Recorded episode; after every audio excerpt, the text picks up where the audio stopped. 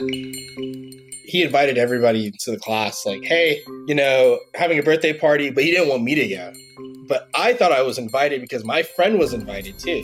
So I like did all these chores and I like helped my mom around the house and she just like gave me allowance to like go buy a lava lamp. So I bought this kid a lava lamp and showed up to his birthday party. And what ended up happening, he was surprised one that I was there. And basically the guy was telling me, he's like, wow, like, you know, I didn't invite you and you know, I want to let you know, like I used to be racist. And I was so young at the time, I was just like, I was racist. And he was like, never mind, man, it's, it's all good. But I ended up becoming friends with the kid, but it was a pretty big transition we are back. What is up, Unfound Nation? Your podcast host, Dan Kihanya here. I'm hoping that 2022 is off to a great start and treating you well. We at Founders Unfound took a few months off from the podcast. We reset, recharged, and we're back more excited than ever. Thanks so much for checking out our first episode of this, our third season of Founders Unfound. You just heard Sean Bovell, founder and CEO of Invitica, a company building a marketplace platform that is transforming the reseller economy one product at a time. Sean has an amazing story. Born in the UK, raised in predominantly white communities in Utah and Idaho, before landing in Oakland for his formative years. He's a natural at math and STEM and has been drawn to tech from an early age. He built his first e commerce company from the ground up, alternately celebrating and struggling with the highs and lows that come with ever changing rules and technology. But it was through this boot camp of sorts that Sean zeroed in on the key insights that would lead to the creation of Invitica. With funding from 500 startups in comparison to the likes of Alibaba and eBay, it's no wonder he has many investors filling up his inbox these days. Sean has a great story. You'll want to listen in. Our episode is sponsored by AfriBlocks, the global Pan African freelance marketplace and collaboration platform, a great resource for devs, designers, and virtual assistants. Check for a link in the show notes. And please make sure to like and subscribe to the podcast. We're available anywhere that you listen to podcasts, even YouTube. And if you like what you hear, go ahead and drop us a five star review on Apple or at podchaser.com. And make sure to tell your friends about us. We appreciate all feedback and every new listener. Now, on with the episode. Stay safe and hope you enjoy.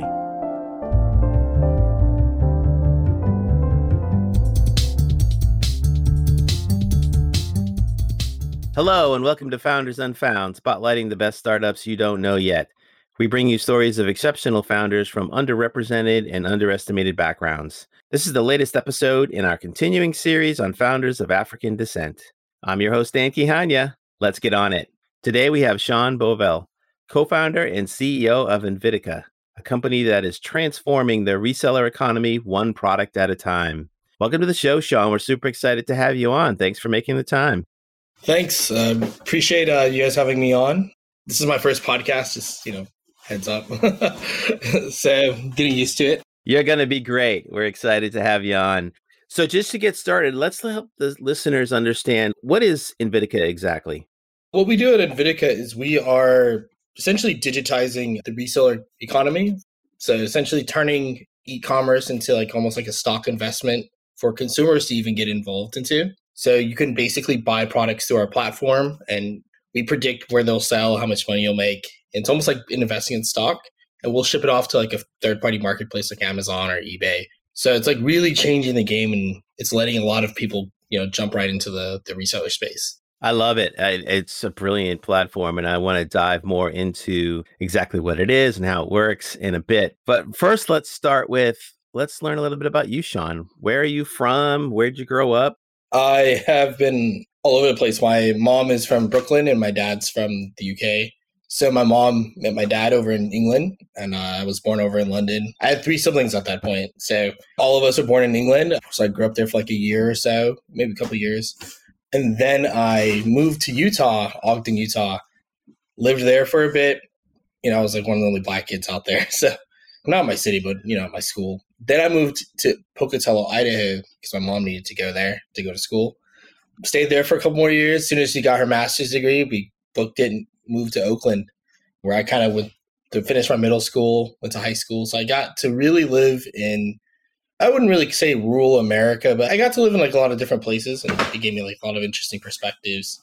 So went to Oakland High, went to Laney College here in Oakland, and went to San Francisco State and I was majoring in applied math and EE, and that was like the start of Well, I would say I was doing a little bit of entrepreneur stuff before between that, but yeah, I've been kind of just dipping my hands in everything that I could possibly do over the past couple years, and now it's kind of brought me to building my own startup. That's awesome.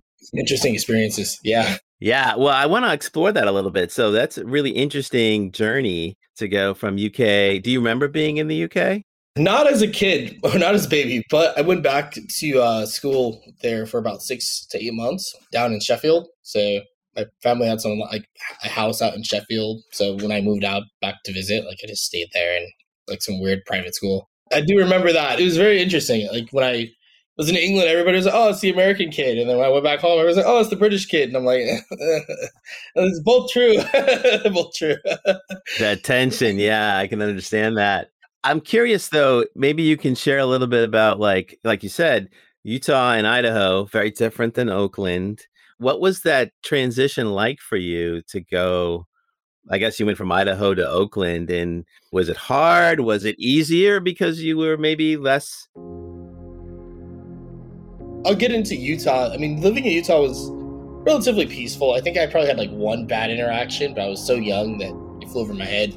But when I lived in Idaho, my family was like the only black family in our school in Pocatello you know, it, it, a couple of things happened, but my teachers would like say, "Oh, you, you can't read these Harry Potter books because they're too advanced for you." So I, I was getting blocked from doing that. So I'd have to go during lunch and check out the books, and because I wouldn't be able to check them out during class. I'd play with like the all the white kids, and at the time I didn't really know what you know being black was. Like you know, I, I, I was playing with the kids, and they were like, "You can't play with us because we're playing World War II," and there were no black people in World War II, and I was like, "Oh." okay. So I like left, went back home, and I was talking to my mom about it because I was confused. And you know, she was getting her master's at uh, ISU, and she had to come back and teach the civil rights movement to every single class at our school. and then afterwards, like it was, it was very interesting. Like a lot of like the kids I was going to high school, or not high school, elementary school with, they were like, I'm so sorry. I had no idea. I was like, shoot, I didn't know either. so it was different. You know, I think I would say the racist experiences were more in your face, you know, when I was living in Idaho. It wasn't just incidents like that. I've had kids like parents that tell me like we don't want a black kid at our house, you know, stuff like that. Really? Yeah. My friend even I mean, who was my friend later, but he invited everybody to the class, like, hey, you know, having a birthday party, but he didn't want me to go but I thought I was invited because my friend was invited too. So I like did all these chores and I like helped my mom around the house and she just like gave me allowance to like go buy a lava lamp. So I bought this kid a lava lamp and showed up to his birthday party like anyways. And what ended up happening, he was surprised one that I was there. And basically the guy was telling me, he's like, wow, like, you know, I didn't invite you. And, you know, I, I want to let you know, like, I, I used to be racist. And I was so young at the time, I was just like, I was racist. And he was like, never mind, man. Just it's, it's all good. But I ended up becoming friends with the kid, but it was a pretty big transition because all of the other black people that I had grown up with in Idaho were only there for school. I mean, you didn't really live in Pocatello, Idaho, unless you were going to school there if you were black, you know. When 9 11 happened, my Indian friend moved into town and they were being racist to him and calling his dad like a terrorist. I'm like, this not even the same country. it was a really weird place. So when I moved to Oakland after my mom got her degree, I landed in deep East Oakland. So it was like the complete opposite interaction than what I had experienced in Idaho. Um, not just that, like it was my first time like seeing like really impoverished like black people. Like I, because you were there for school, you know what I mean? Like, and everybody was like really like tight knit.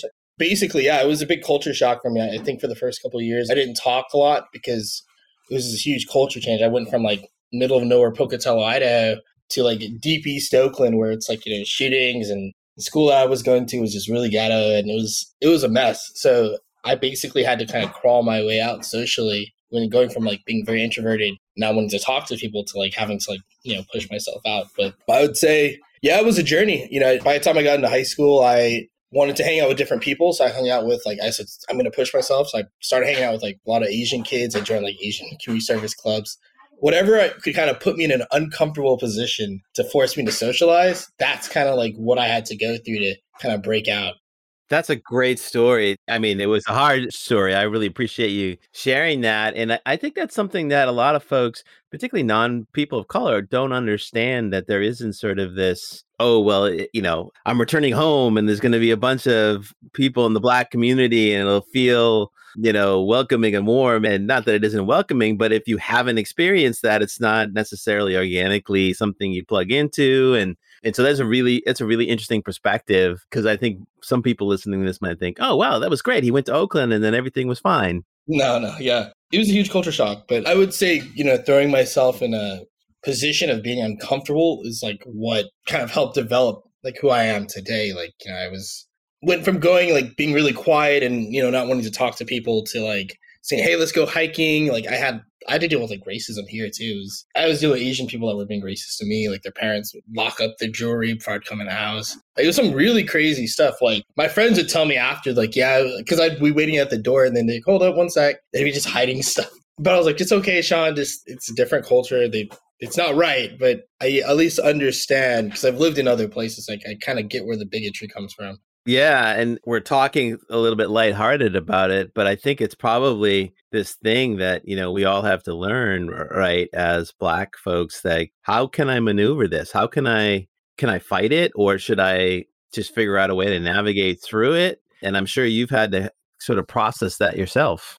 Yeah, I think my particular from my experience like you know, I always thought about that lava lamp situation. Like that kid did not invite me to his party. Like I, I just showed up with a gift. And I mean, I'm not saying you have to go out and give gifts to people, but I think by going in and kind of saying, Hey, like I'm not what you think. Like a lot of people don't want to be that person that have to do that. But it really like they're already kind of like imagining you a certain way. You know what I mean? Sometimes by just saying, Hey, like I'm not like that, it changes their narrative not just for you, but like towards other other black people as well. I mean, I think we all do it to each other in our own ways, but it's you know it's it's a lot more painful with you know all the stuff that Black people have gone through in, in the country and whatnot. But that's quite a journey. So you get to high school and settling in, finding your way. Did you have a sense that you were a technical person or entrepreneurial? Like, what did you think about what you wanted to do when you were in high school? No, not really. So kind of. So I was pretty good at math when I was younger. And so when I got into high school, I actually tested it into an honors STEM program for minorities at Berkeley, UC Berkeley. So every summer we would take classes there. It was hard because like at the time my other friends were like, you know, they're from East Oakland or black. And when I got into this program, they were just like, oh, you don't want to be there with those losers. You should come with us and get some girls. And so after my first year, I, li- I listened to them. I was like, yeah, you're right. Let me drop out of this honors program that's going to give me a scholarship. You know, I didn't get any girls during high school. It was a complete scam. But, and they all got kicked out at some point. So, but it was definitely different. You know, I, I think being in that program even for a year, it gave me a really strong sense of like wanting to be in the science space. So I went into college kind of knowing what I was going to do. I said, hey, I'm going to go into bioengineering. And I went from not having really good grades in high school to like taking calculus my first summer. A lot of my friends, even my Asian friends, are like, oh, you can't learn calculus. Like it's too hard for you. And I was like, mm, I don't think it's that bad. But I went out and I actually I took calc my first year in college, and then I got through all the math classes and you know it was interesting but i always kept my mind open though just because i wanted to like learn so many different things. Like i put on like a video game convention. I had a club with over 70 people in it. We had like a community service club watched like anime and stuff. Like i joined student government. I eventually got on i was like on the student government board as a club affairs officer. So i like really got my hands dirty with whatever you know i what people would be like oh that's hard to do and, I, and it wasn't like i was trying to like outshine somebody. I was really just trying to seem like is it let me check to see if like I can can I do this? Somebody was like, oh, I, I had a friend putting on conventions, for example, and he was like, putting on a convention is really hard. You know, just getting the schools to fund you and getting sponsors. And like I was like, I'm gonna wing it, and I just put on my own video game convention. We got sponsored by DeVry University and like this other company. The school covered since I was a student government, I got the school to cover like most of the expenses, and we got like 300 people and got featured on the East Bay Express. Like if you ever like look look up the the event, you could you'll see it. But yeah, I gave out money and everything. And I was like, it was hard, but it wasn't like impossible. And I think building that that mindset up really helped jump into the startup space. That's a great point. And I was just to say, it seems like the journey you've been on is this crucible that has led you to this place of being a leader, being somebody who's a risk taker, somebody who wants to try new things and get uncomfortable, which is all part of the entrepreneurial journey. So that makes a lot of sense. Definitely developed a high risk tolerance, I'd say. Yeah. All these just dipping your hands into stuff and you're going to make mistakes. I think that's something people are afraid to try to do. And, you know, they're afraid to tell the people that they've made a mistake. But, you know, I feel like they're just part of the journey. It's so true. They are. If the founder journey involved never making mistakes, nobody would start anything, I don't think. right, right, exactly. I've met a lot of founders now that I've been in the space a little bit longer that they just don't want to take that leap. And I'm like, you guys just, just it's okay, just go out and fail. Like and you'll learn from that failure. But yeah, you'll you'll still see people not taking the risk that they need to get to where they need to get to. I think all the things I've just piled up in life just kind of help build who I am today. And I'm pretty nonchalant. I can come off nonchalant, but I'm not actually nonchalant. Like I'm very analytical. But because I'm so used to being uncomfortable, like when bad things happen, I'm just like, well, you know, like me freaking out is just gonna make it worse. So people see that as like, is this guy not care? I'm like, no, no, no, no, no, no, no. Trust me, I care. I'm gonna stay calm and kind of work through it. Even keel, even keel, uh, not too high, not too low. We're gonna find out how that applies to your entrepreneurial life in a moment, but we'll be right back after a short break with Sean Bovell from Invitica. You're a visionary founder building the next big thing but your ever growing to do list is slowing you down. Well, lucky for you, getting things done just got easier. Introducing AfriBlocks AfriBlocks can connect you with the top freelance talent in all of Africa, and they will manage the project for you. We have vetted thousands of software developers, graphic designers, social media managers, and virtual assistants who can help you save time, save money, and build better. Get it done right the first time. Visit AfriBlocks.com and tell us Dan sent you to get 10% off your first job. So we're back with Sean from Invitica. So, Sean, Invitica is not your first entrepreneurial journey, correct? Not including the convention I put on. It's probably my second or third, but I put on the video game convention first. And then I started my own e-commerce company for about like six years. That's kind of what span into Invitica. So yeah, Invitica is like my third business venture, but my first venture-backed company. So, so tell us a little bit about the e-commerce company and what was it about the core value proposition for Invitica that emerged from that experience and that journey? Back in college, there used to be a company called like College Labor, and what we would they would do is they'd post these jobs up, and it'd be anything from like moving to like office work. And I'll tell you, I, I did everything on there. Like I even got to the point where I was taking other people's jobs because they would like flake out on them.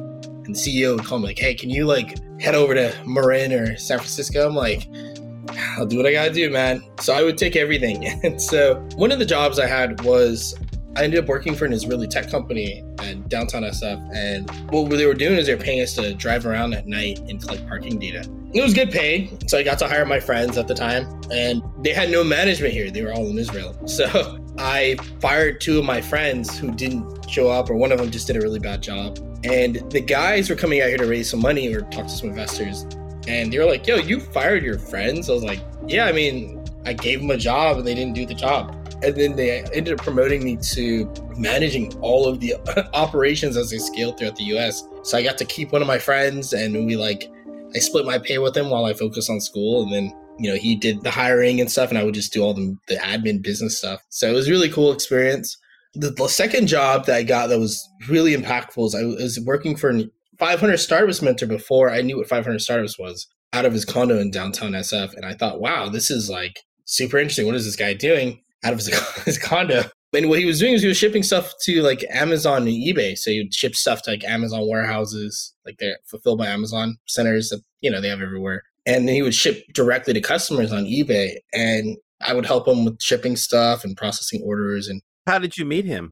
Through college labor the same website. There was just a bunch of random jobs you'd end up getting.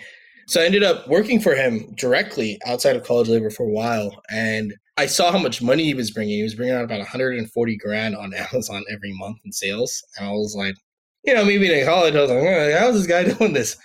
And, you know, he was telling me like, yeah, you know, I, there's this data that you can kind of like in tools that you can use to figure out what products sell. And I was like, huh. And he was like, I don't have any, he even admitted, he's like, he wasn't really that technical. So he couldn't really get into the specifics. But I was a math and engineering major. So I was like, I think I can decode or deconstruct what's going on here. And so that's what I did. So I, I realized that there was, yeah, there was data on these marketplaces that you can kind of aggregate. And I only had two grand. I saw what he was doing, which was a really janky business practice. He was like basically kind of lying to brands and saying he wouldn't sell online, and then he would sell online, get kicked off after a while, and then move to the next brand. I started with like two grand, and you know, I realized nobody wanted to sell to me. I got the money from my friend. I had literally no money to start my own business venture. We scaled a little bit, and then we ended up getting sued because we accidentally bought from a really bad we bought some products that, that looked like it was a real like from a real manufacturer, but it was from China and it was like some off brand, you know, stuff. So I ended up getting sued for that. They took that business down. I also took down the company that took me down too. I, I reported it a year earlier when I knew something was wrong. So we didn't get sued that hard because I was the one that reported the counterfeit company. Really interesting experience. Yeah, I ended up restarting with one less business partner. Last that one, the first time we did it with three people, again with two grand, and then we scaled it legitimately working with distribution companies. We eventually found some brands that wanted to work with us. And I went from spending two to three K every month, the 45 days, to spending about 60 to 80 grand every month. And in 20, I think it was 2018 or 2019, I brought in about a million dollars in sales out of like my basement. I was getting to the point where I was like, okay, what else can I do with this? So I started teaching people for free how to get into e-commerce. You know, I didn't want people to have to go through the same crap that I went through. And through that, you get people started referring people, then they started referring people. And I was doing all this for free. I met some guy at Berkeley that was a product person at Macy's. I approached him with like, hey, I think we can use this data to also create a product. I said, let's create this vitamin brand. I found it. I ran the stats on it. We both put our money in. And then we ended up, he designed, he did the design work and helped do the ads we ended up becoming a top 1% product on Amazon. I sold the brand to him. And then I went back to kind of helping people do e commerce reselling for free until the point where it was just getting out of hand. And I was like, there's way too much of a demand for this. And like, I'm not making any money, like to even run my business because I'm like, putting all my time into this. So I got together with a friend from college and I said, hey, we should build a platform to help people find products online so that they don't have to open these brand accounts at these minimums. Like, analyze this data. And so we crafted Invitica. He brought in his boss, Dimitri, who was a lot older than us at the time. And he came in as CTO. Uh, we launched our company as like a wholesale marketplace. And then we went out to fundraise and we had no idea what we were doing. like people were like, how much money are you guys bringing in? I'm like, we're bringing in like a quarter mil a month. And then they're just like, like in sales on the site. And they're just like, this is interesting. I just don't know the business model. I don't know how this thing works. So we eventually got into 500 startups through pitching to one of the venture partners. And while I was talking, I was trying to explain this weird concept of how marketplaces worked without having to like overcomplicate. And then the venture partner at 500 was like, hold up, you guys are disrupting the wholesale e commerce or distribution space. And he pushed the meeting forward. He's like, if you want an investment from us, like, you know, just sign up, sign in. Like, and then he pushed us through to get it, get approved. And I was like, wow, that was a lot easier than I expected. So hold on, hold hold on, hold on. There's a lot to unpack there. So first of all, like for the e-commerce business, I mean, to me that was like this baptism by fire, you know, boot camp really, right? Where you went through like how do you start with modest, you know, startup capital? How do you lever that up by, you know, doing business essentially? The nuances of brands and this idea that, you know, there's copyright or uh, this infringement aspect, right? So you really got this complete understanding of the marketplace, which really was the sounds like the foundation for Invitica, which is awesome. I think a lot of people think about just to a startup, it's about the product or the platform or the technology, and that's important. But if you don't understand the, where the value can be delivered and how you're going to support the marketplace or the market in general, and you have intimate knowledge because you lived it and breathed it and celebrated and, and either celebrated or, or suffered with how things went, right? That's a great story. So connect the dots though for us, because a lot of people will listen to this and think, oh yeah, people gloss over like how do you connect with investors? How do they even find interest in you? How do you show up in front of them? How did you connect with 500?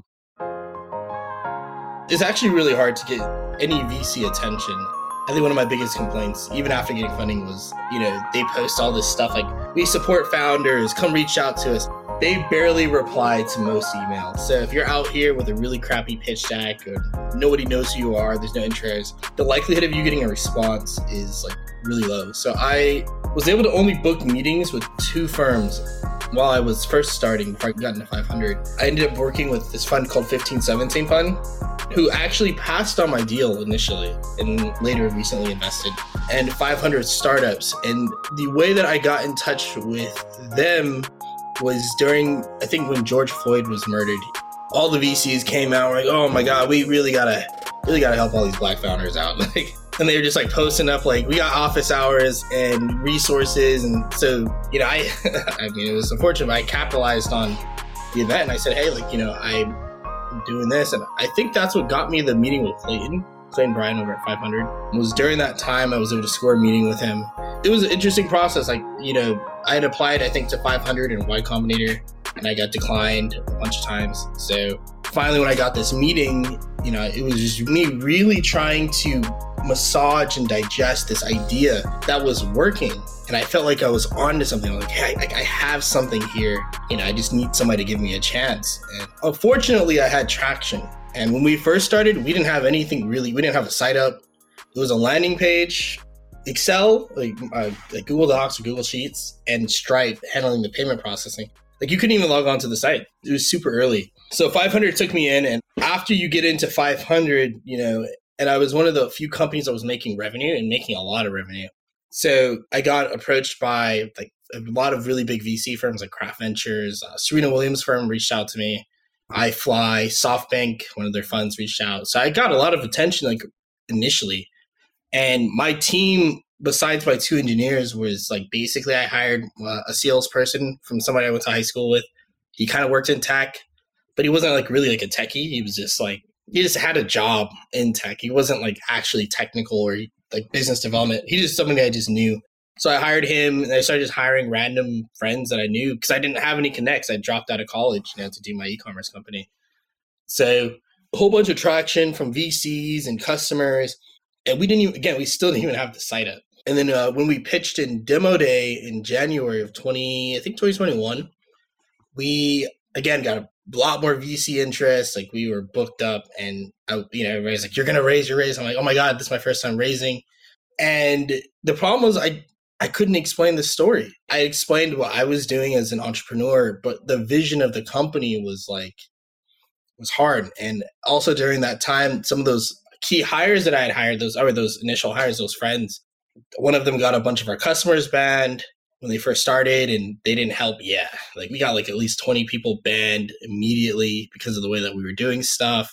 And we kind of had to like de I, while i was putting out fires where i should have been practicing my pitch and developing the business it costed me a lot of money. I mean we we probably lost like over 100 200k in customer orders each month because of that. So after I finally put out the fires, demo day was over. I had burned through most of those meetings. Like I burned through Serena Williams VC firm. Like they were like, "We don't know what you're doing," and I'm like, "Okay."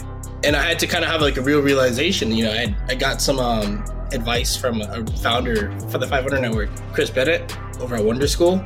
He gave me some really good feedback on how to fundraise properly and how to go network. He gave me some early introductions, but I had so much going on at the time that like I couldn't capitalize on like I wanted to. So I spent the next couple of months basically gutting out the team.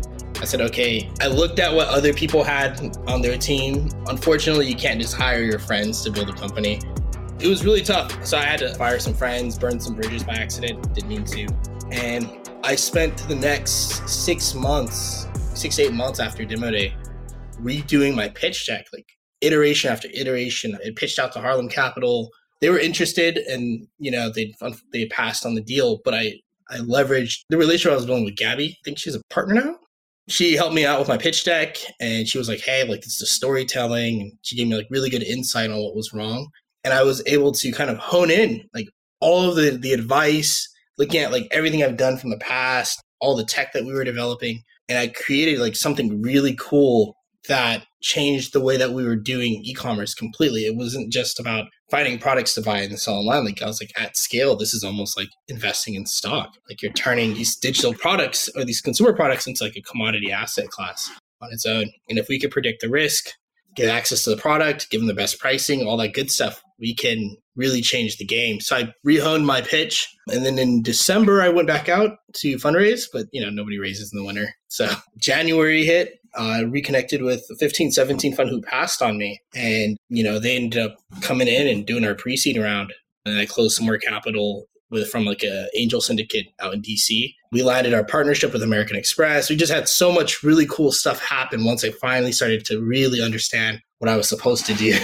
and yeah, so it's been a very interesting journey. I've now closed my pre-seed round and you know now we're getting ready to do our seed round in June, May, June, end of May of June you know we're redesigning the site we're simplifying things automating a lot of things building bringing in financing so people don't have to use their own money. It's like a lot of cool stuff that's never like really been done before like not at this scale. That's great and that's a story that we hear a lot right which is you struggle struggle struggle and then something unlocks right? There's an investor or uh, some signal from the market or a partnership or a traction milestone and then it seems like you're you go from a steep uphill climb to kind of cruising a little bit, right? And so yeah, yeah, that's kind of how it feels now, being able to pay everybody. well, we're going to take another short break, and we'll be right back with Sean Bovell from Invitica. You're a visionary founder building the next big thing, but your ever-growing to-do list is slowing you down. Well, lucky for you, getting things done just got easier. Introducing AfriBlocks AfriBlocks can connect you with the top freelance talent in all of Africa, and they will manage the project for you. We have vetted thousands of software developers, graphic designers, social media managers, and virtual assistants who can help you save time, save money, and build better. Get it done right the first time. Visit afriblocks.com and tell us Dan sent you to get 10% off your first job.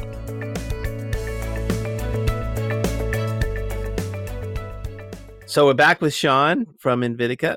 So, Sean, before we dive into other topics, maybe just tell the audience a little bit about like how does Invitica work? Like, how do you find resellers? How do they get on the platform? What's the business model? Yeah, yeah, definitely. So, I'll take a quick step back and say how marketplaces kind of work. You know, essentially, a marketplace is just it's a platform that it, it stands in the middle between usually a buyer and a seller. eBay started like the first e-commerce or one of maybe the first, but it's one of the first e-commerce marketplaces. So it allowed people like, you know, people like me and you to go out and buy and sell. I think they originally started for mom and pop stores, but eventually anybody could buy and sell on eBay. And that was a big thing. So, you know, you could basically resell anything from like potato chips to dog food, and you could be doing it out of your house. Amazon took it a step further and they basically automated a lot of the logistics, customer service. Like they'll handle the storage of your products, and instead of having 50 million different listings, they've, for each unique item, if we're selling potato chips, like the same Lay's potato chips, they just throw us on the same listing and then they kind of alternate us through. So everybody kind of gets a good chance to sell the product. So what we do is we kind of work on the back end of this reselling e-commerce process. Amazon has basically created the gold standard of what marketplaces are like B2C marketplaces kind of operate as we kind of take a step back and we say, hey, let's disrupt the B2B part of this. So we work directly with uh, consumer brands, like we'd go directly with Lay's, for example, and we say, hey, you know, we want to basically partner with you guys as a distribution company or, you know, just whatever type of partnership, exclusive partner. Then Lay's gives us access to their data of all their products they have. And so what we do is we basically go in and we have our own algorithm that calculates the risk and opportunity on these marketplaces of which Lay's products sell, where they sell, how much will sell per month, how stable is the pricing, all of that stuff. And then we take all that data and access to the product, and we basically give these resellers who, at this point, if we're making it easy enough for anybody to buy products, and Amazon and these other platforms are making it easy for anybody to sell these products, you know, essentially because a consumer can use Invitica and open up shop easily without having to even talk to Lay's buy directly as our through our platform as a distributor and, with, and have the insights and, and, data to figure out which products sell and where. And they can just buy it. Well, and then we plug ourselves into amazon or ebay or whatever. Ship your product to the fulfillment center set up all the pricing all that. We tell you how much to buy how long it should take to sell all that stuff. And it basically starts selling for you. Like, um, a lot of our resellers don't have to even there's not that much management for their account. So you can probably check in once a week once every two weeks see how your inventory is going it's pretty hands off process. So we essentially want to make it so anybody can buy and sell. even in our beta phase, we have somebody's grandma buying and selling on Amazon, and she has her own Amazon store. You know, a lot of people don't know that uh, two thirds of Amazon sales come from retailers, and about thirty to forty percent of them are like reselling products like Lay's chips or whatever. The rest of them are, you know, making their own products. So we really want to disrupt this whole space on the back end and you know let anybody kind of go in and, and buy and sell. And do you take a cut of the transaction? Yeah, yeah. So we work with the brand and we charge the brand a fee for it. So the reseller doesn't get hit with anything. Currently, we're not charging a subscription plan. We're just grandfathering whoever signs up and gets on the site right now. But in May, June, we're going to be charging about $40 to about 300 bucks a month for a subscription. We want to make it affordable enough to where, you know, anybody can kind of come and open up shop which for a lot of people who are like looking to invest in like Bitcoin and all these crypto NFT assets that are kind of like really random, you know, you have a lot something that's a lot more tangible and consistent. So, you know, for those people, you could easily instead of dumping three grand onto Bitcoin and hoping it explodes, you can buy some products through Invitica and consistently, you know, get sales each month or each week so if we project into the future, and let's say, you know, five years from now or a few years from now, whenever the journey takes you, and or if somebody asks you, was this a success? And you say yes, what would be the things that would indicate like what's going to be the definition for you to say this was successful? I think the way that people like visualize e-commerce right now is it's, it's pretty outdated. So it's like, yeah, like people like, oh, like you buy, you sell, there's margins, there's ad cost. But what we want to do is we want to build the next wave of e-commerce entrepreneurs, like as the web is developing. So instead of building these like random products that you hope will work, I hope that Invitica creates a standard for leveraging data, actually leveraging data to make smart decisions. So once I start seeing other companies either trying to replicate that or try to come out and either you know work with us or something like that and they're like leveraging our insights i will say that's a success like if we can really change the way that you know consumers and people who want to get into this but they're scared or they don't have the resources to get into it to feel comfortable and empowered you know to jump into it like i i think we won. Even if there's other competitors out there that try to replicate us like i think we've made our statement I love that. And that's such a powerful way to look at the world, right? Like the legacy of your business, right? Obviously, you're building a business, there's economic aspects of how you measure that growth and success. But to have a leave behind that said the world was this way before we were here, and now it's a different way. I love that. I love that aspiration.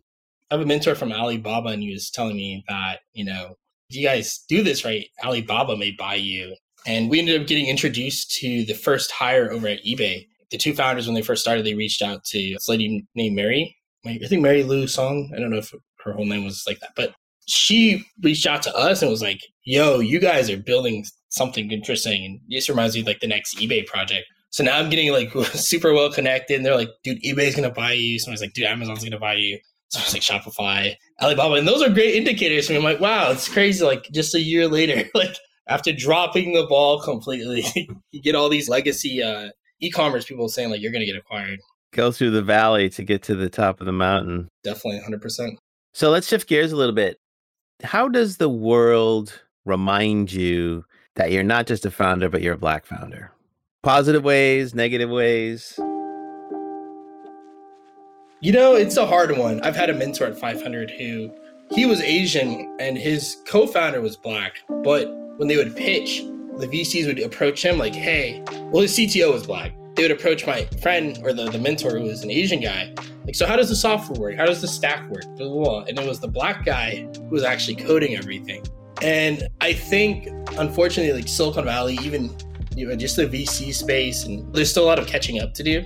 I would even say sometimes, even with other black venture capital firms, I think when they see a black founder maybe doing something outside of uh, the space, like what they would consider the space. Like if a woman made like I don't know, like a makeup brand, like oh yeah, that sounds about right. But if a guy makes it, you know, they're gonna kind of question like I don't know if you have the the qualifications to build this thing. So there's definitely that.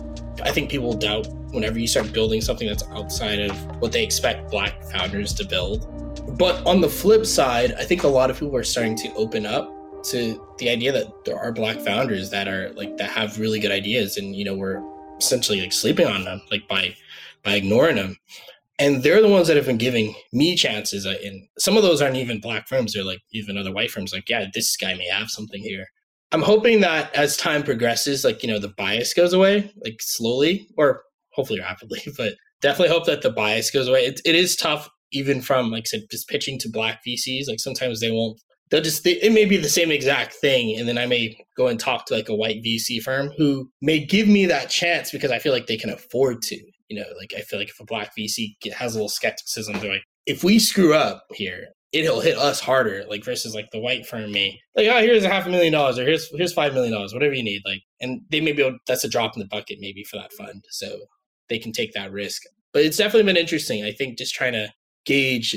I have one other black person on the team. Everybody else is like mixed and Asian, white. So it's a different dynamic than what you see with traditional I would say like black VC or black startup companies. Like usually, like the other, both founders are black, or so I have like a pretty weird makeup. It almost looks like they put me there to be the black face, so I can get some black VC funding. Like I definitely think some people are probably looking like, okay, he's probably not the real CEO of the company.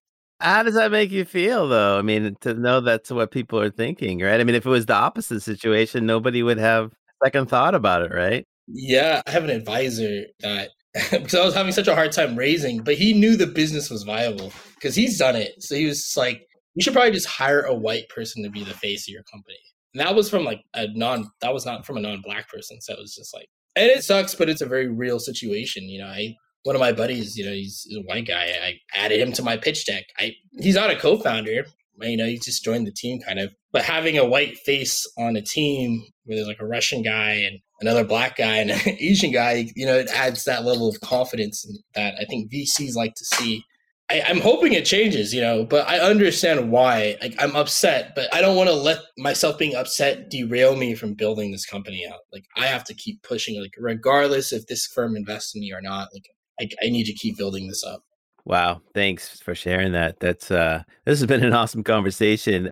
So one of the last things we like to ask the proverbial what if question basically. So if you could go back in time and give advice to the pre-entrepreneur version of Sean, and you can pick whatever that might have been, what would you tell him? What would you say to do, not to do, to watch out for, to run towards?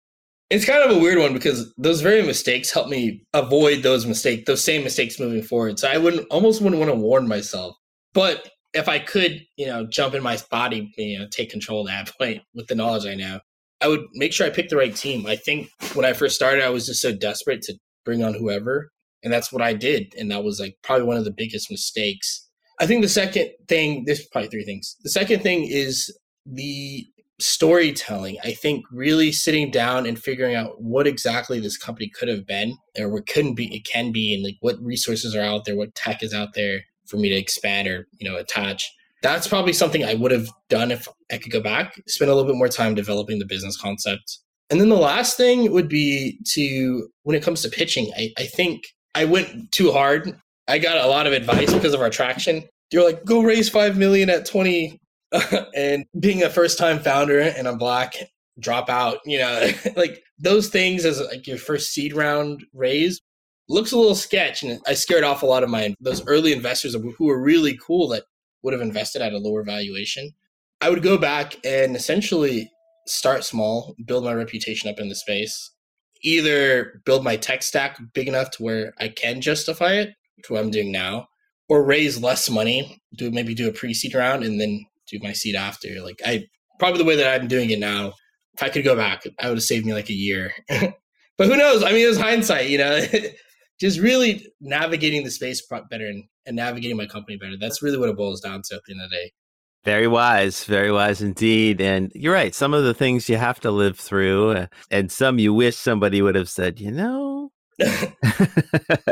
I got really good advice from, like I said, from Chris Bennett, and because I was getting pushed the other way, it's like go, go hard, go hard, just just push your valuation out, and people will invest. Chris is like, no, no, no, no, raise a pre-seed at a lower valuation, or and then then do it gradually. You want to build investor confidence, and I was like, hmm, I'm gonna listen to the other guy, the other person, and I went back and ended up telling Chris, I was like, "Hey, dude, you're you were right. I should, I should, I closed the round in like two or three weeks. Like, get a lower valuation. You should have, should have just listened to you. But no, I mean, it's it's hindsight, and I will probably say like the last thing is part of the reason I felt like that was because of the way that the messaging in the spaces, like it almost advocates for people to go out there with like not put well put together projects like just like go out with just your idea. We'll invest in founders. We believe in people not companies. Like they put all this stuff out there which makes you feel confident that you can go out there with like without like a properly refined business model or business concept out or even with like your app up all the way. So it makes you think like wow and this guy just raised with a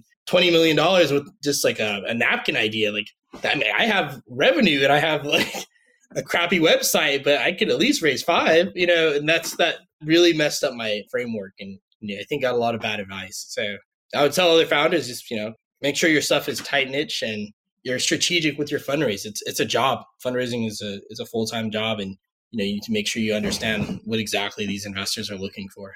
Great advice. So as we wrap up here, Sean, we always like to leave a call to action to our audience. What are the ways that we can be helpful to you or to Invitica? if you want to become an e-commerce reseller, you know, feel free to sign up. We're not onboarding until summertime, but if you shoot me a message directly, I'll I could hook you guys up. And if people want to follow what you're doing or reach out to you, is there ways people should reach you, or do you have social media handles? Yeah, on Twitter, my handle is Collatz Conject. That's a math thing. C O L L A T Z, and then Conject. I didn't couldn't put the whole thing for conjecture, but it's C O N J E C T. So you can reach me on Twitter, and then if not, you can reach me through my email, which is sean at invitica.com. You know, if you have any e-commerce questions, I'm, I'm always down to help out.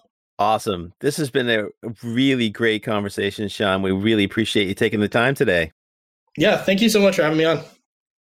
We'd like to thank our guest, Sean Bovell, and our sponsor, AfriBlocks. This podcast was produced by me, Dan Kihanya, with audio editing and production by We Edit Podcasts.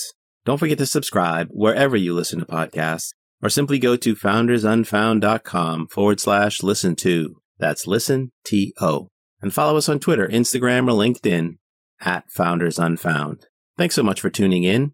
I am Dan Kihanya, and you've been listening to Founders Unfound.